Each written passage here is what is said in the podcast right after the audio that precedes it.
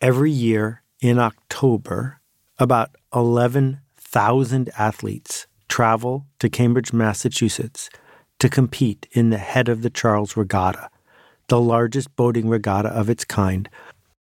1,900 boats, piloted and powered by incredibly strong, hard working men and women who are pushing themselves to the limits to make their boats go. And they all head in the same direction. So the question is with 11,000 people all pushing water with their oars as hard as they can in the same direction, where does the water go? Hey, it's Seth, and this is Akimbo. Well, if you've thought about it at all, which you probably haven't, you've realized the water doesn't go anywhere. It doesn't matter how strong an oars person is, he or she is not able to actually move the water in the Charles River much of anywhere. So why bother? What is the purpose of putting your oar in the water and leaning against it if the water itself isn't being pushed backwards? No giant waves are reaching the shore. Water weighs about eight pounds a gallon. It's too heavy to move. Plus, you can't just move the water you're touching, you have to move all the water that water is touching. You're not going to be able to push the Charles River around. What's actually happening is leverage. Pull to get it. All right, starboard, start hitting. That's it. All right, girls, on that high 15, crushing the splits as low as they can go. That's the way. Good, ladies, good. The water doesn't move, the boat does. That by putting the oar in the water, we are levering the boat forward with the oar mostly staying still. This leverage depends on friction. And people talk about friction like it's a bad thing. That if you're making a set of drawers, your goal is to reduce friction as much as possible so the drawer will effortlessly slide back and forth. If you're making a pair of blades for some ice skates, you want them to be straight and sharp so the amount of friction you'll have on the ice is reduced. That the reason we have a Zamboni machine going around in circles on the ice rink is so that the puck will travel effortlessly from one player to another. We try to reduce friction. Think about Tinder. Tinder has reduced the friction of the singles bar. So instead of hours and hours of frustration, you can have minutes and minutes of frustration by swiping, swiping, done. Friction is the enemy of the internet. Friction is the enemy of many sorts of engineers, particularly the ones who work in electricity and computers. It's the friction that heats up your computer. So if the goal is to remove friction, what's the problem? Well, I went ice skating last winter. It was a magical day.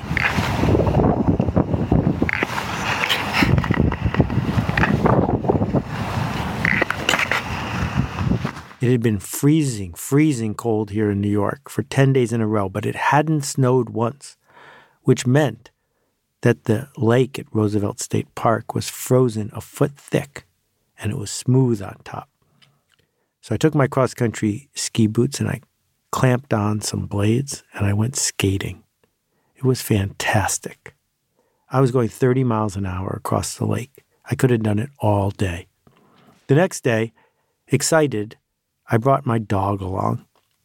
Well, I thought the dog was going to have a great time. He couldn't run away because we were in the middle of a big lake. But what I discovered was he couldn't run away because he wasn't wearing skates. All he had was paws. And it didn't matter how hard he tried, he couldn't move. He hated it. So he waited in the car while I finished my skate.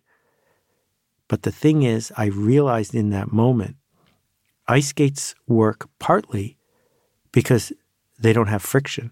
but they work mostly because they do. It's the friction when we turn our ankle that gives us leverage, something to push off against. If we don't have something to push off against, while it may be possible to coast eventually, it won't be possible to change direction, to accelerate, to get from where we are to where we want to go. We need the friction that comes from the oar being in the water to move the boat forward. Like all analogies, this one has a point. It's relevant, and it's relevant to our culture. It goes like this The gatekeepers, the ones who are gone, they gave us leverage because there was friction.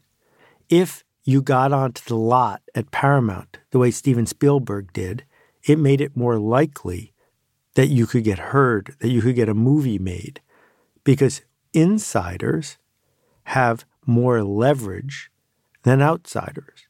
And if you got a movie made, it turns out there's friction and barriers because there's only three or four hundred movies released a year designed for mainstream theaters.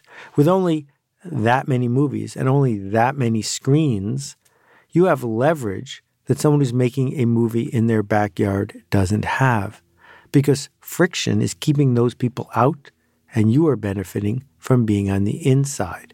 Yet there is friction to get one of those scarce seats at MIT.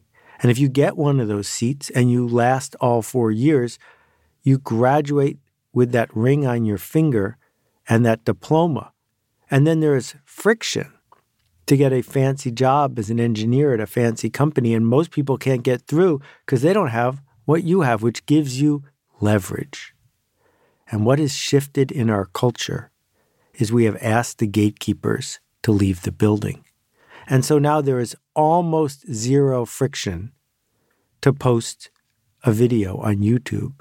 In fact, if you install their app, that is the single greatest moment of friction between you and the world. Because once the app is installed, the video is in front of more than a billion possible viewers.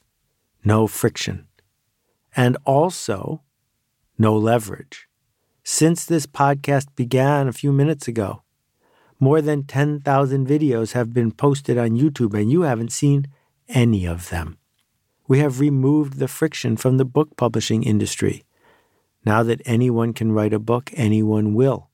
The number of steps from there's something on my word processor to here's a Kindle book for sale on Amazon is going down, down to zero. Same thing's true with a podcast like this one. The amount of friction necessary to create a podcast keeps going down, which means, paradoxically, that the amount of leverage you have from making a podcast also goes down because scarcity has been removed when the friction was removed. So, what is going on in our culture is we have opened the doors to all sorts of mass communication. We have reduced the friction and at the same time, we have removed the leverage. So, since you don't need a gatekeeper, what could possibly make the journey worth it? Because it turns out having a piece of media is no longer sufficient. It used to be. It used to be that if you got picked by a fancy book editor, the publisher took care of all the other stuff.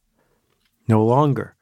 And that's why so many people who are trying to change the culture are so stressed out of their minds because we spend a little bit of our time inventing and most of our time seeking to gain leverage on the slippery ice, the ice that has no friction.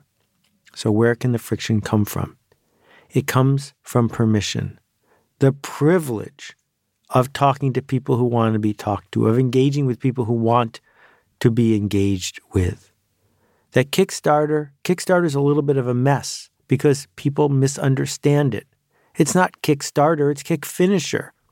That Kick Finisher works if you've spent months or years, or maybe even a decade, building up trust and authority and connection and a following. That permission, the ability to deliver anticipated, personal, and relevant messages to the people who want to get them, that is scarce. That gives you leverage because there is friction involved. Spam has no friction. For $50, you can spam a billion people, frictionless, worthless, no leverage. But permission, the ability to talk to your followers, to whisper to people who actually want to hear from you, that makes you the new gatekeeper. If you read about what the influencers on Instagram are making, it's sort of stunning. A million dollars a month, a million dollars a year, maybe $10 million a year? How could that possibly be? Because they're not making it in a month or a year. They're making it divided by the amount of time they've been showing up to lead a group of people who want to see the show they are putting on. They have re earned leverage because there is a new friction, and it is the new friction that comes from voluntary connection. It wasn't voluntary when there were three TV networks. Each one of them, by default, got a third of the viewers every night. People were hooked on TV. They weren't hooked on ABC, they were hooked on TV.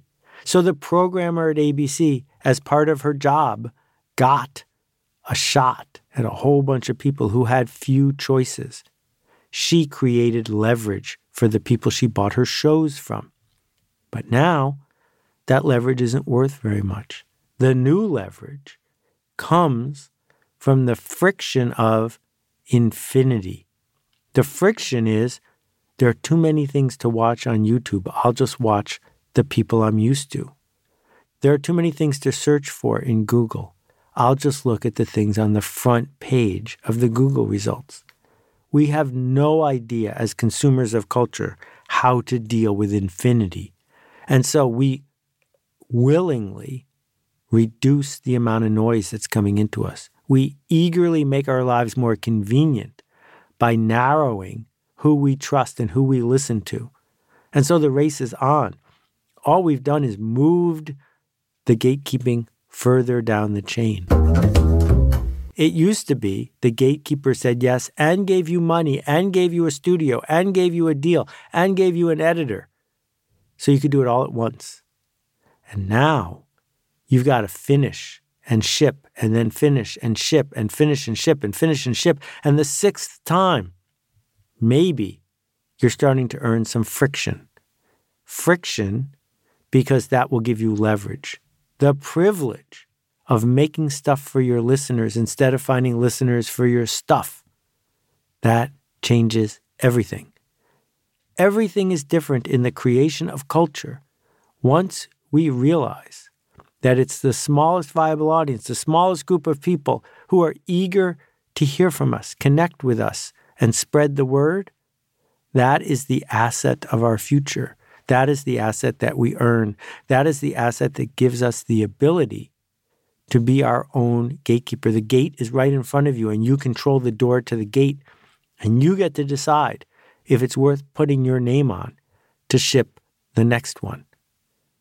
So you need the frictionless feeling of forward propulsion that happens when you set your oars just the right way and row in sync. You need that magnificent feeling of being on smooth ice when it's 25 degrees out and coasting. But you don't get there by default. You get there because you've created friction first because you've paid for the Zamboni and you've sharpened your skates, because you have shown up again and again to earn attention. When everyone can yell, everyone will yell. And when everyone is yelling, it's the people who have earned the right to whisper who will be able to make the best work. And the leverage we've earned can compound because we can take our head start and whisper again and whisper again and continue to lead and educate people who are enrolled in our journey and want to follow us where we have said we are going to go. So, all the time we used to spend pitching the gatekeepers, hoping to get picked, we have to stop spending that time. And instead, we have to invest the time for the people we seek to serve, to see them and hear them and understand them, and then to do something remarkable that they will choose to talk about, because that is how our culture changes. Thanks for listening. We'll see you next time. We'll be back in a second with an answer to a juicy question. But first, we're going to hear from the amazing Alex DePalma, my producer. Hey, this is Alexandra DePalma. I am the producer of Akimbo, and I also am lucky enough to teach the podcast fellowship with the extraordinary Seth Godin. Seth, what are we up to? This is the fourth time we're running it, and we're doing it because it works. More than a thousand people have taken the podcast fellowship so far, not because they want to be rich and famous, though some of them are definitely hitting a home run, but because they want to be heard, because they have something to say, because they realize that learning with the others is the best way to move forward. To me, the thing that stands out when alums reach out to us is the impact of the community. It's different and it's unique because everyone is on the same journey in the podcast fellowship. Everyone is seeking to create a podcast. And the community is not just for the seven weeks of the course, it's lasting. And that's the real value of the podcast fellowship. So, where do we find out more? www.podcastclub.link is where you can find more information. And if you have any questions akimbo.com, we'll show you all of our workshops. We hope to see you there. Thank you. See you, Alex. Hey Seth, it's Maria. Hey Seth, my name's Kyle. Greetings, Seth. This is Steven out in Madison, Wisconsin. Hi Seth, Alicia from Charleston here. Hi Seth, this is Anupam. Hi, this is Caitlin. Hi Seth, warm greetings from Curacao. Hey Seth, my name is Nick Ryan from Pittsburgh, Pennsylvania. Hey Seth, this is Rex. Hey Seth. Hi, this is Vasilis from Greece. Hi, this is Roberta Perry. My question is And that completes my question. As always, we love to hear from you. To ask your own question about the previous episode or anything that came before, just visit akimbo.link, that's A K I M B O dot L I N K, and press the appropriate button. Hi, Seth. My name is Alex Aldia, and I'm an actor. I'm very curious and interested, being a longtime fan of all of your material. How would, or what's the best way to implement your marketing philosophy on the whole, and maybe a couple of particular examples in the acting field. If you want to progress in acting, you want to continue and, and move forward and get to the top of the pile, uh, how can you do that with the stuff that you generally talk about? Thanks so much. Thank you for this question, Alex. It is indeed juicy because it's not just about acting, it's about so many careers, so many ways to contribute, and so much brainwashing. The way that the brainwashers would tell you to make it as an actor would be to do the work, to show up at auditions, to become who they need you to become, to show up and show up and show up and to fit in all the way. We say this not just to people who want to make it on the stage, but to people who, for example, want to be a freelance writer or an illustrator or any other sort of freelancer where there's a system of people who are busy picking the winners. I would like to argue that there are actually four different but overlapping ways that you can do the work that you want to do. None of them are a clear, well illuminated, easy path, but all of them are the way forward. The first one is to be distinct. This one is tricky because lots of people are trying to be as distinct as you are. But when you are distinct, the character actor who can do something that only you can do, the photographer who uses Photoshop in a way that only you can use it. That person who is distinct will not be picked every time, but if I need what you do, I will seek you out. Number two is to have a following. Having a following means that when you show up, your fans will follow you. Kevin Kelly's 1,000 true fans. If you have a following, that means that you can get a gig, for example, on the Broadway stage because the producer knows you can sell some tickets.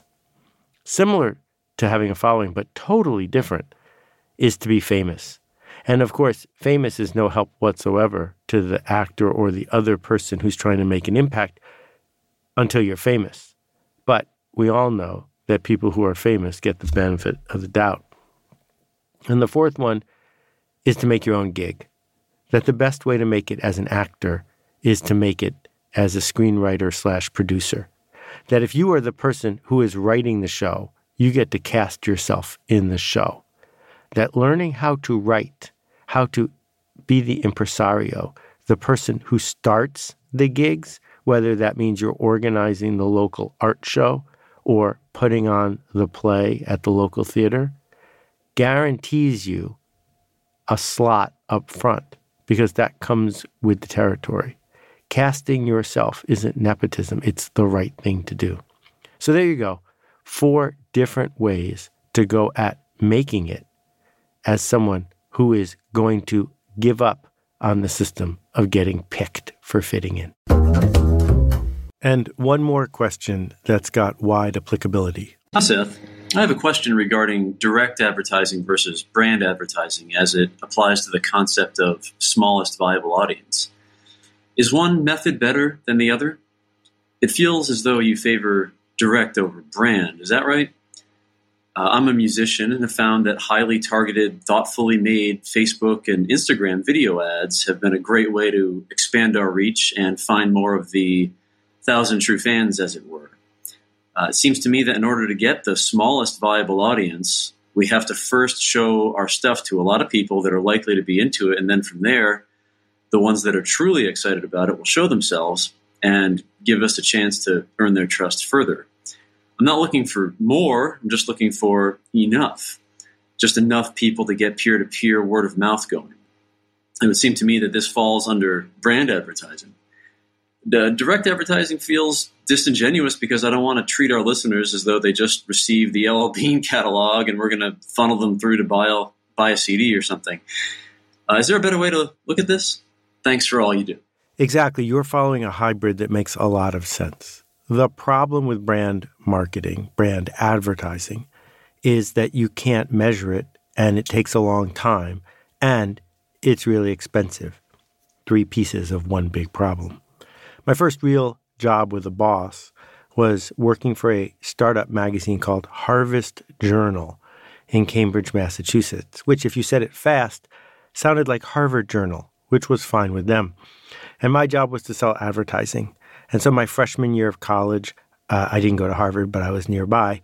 I visited almost every single stop on the entire subway line, the T, in Boston, making sales calls. I still remember the very last call at Buzzy's Sirloin Pit, a place that sounds as greasy as the name indicates, begging the owner to buy an eighth of a page ad for $125. And I was going to give back my commission to him so it was only going to be $95, and he didn't want to buy it. And the reason, of course, is that Buzzy could either keep the 125 bucks or the 95 or give it away to a magazine he'd never heard of that he wasn't going to be able to measure. That sort of brand advertising is really difficult, particularly for a small business.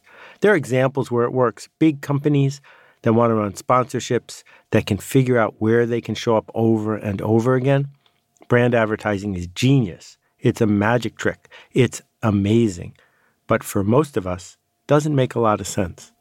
Direct marketing, as we've mentioned, is marketing you can measure, and measured marketing pays for itself.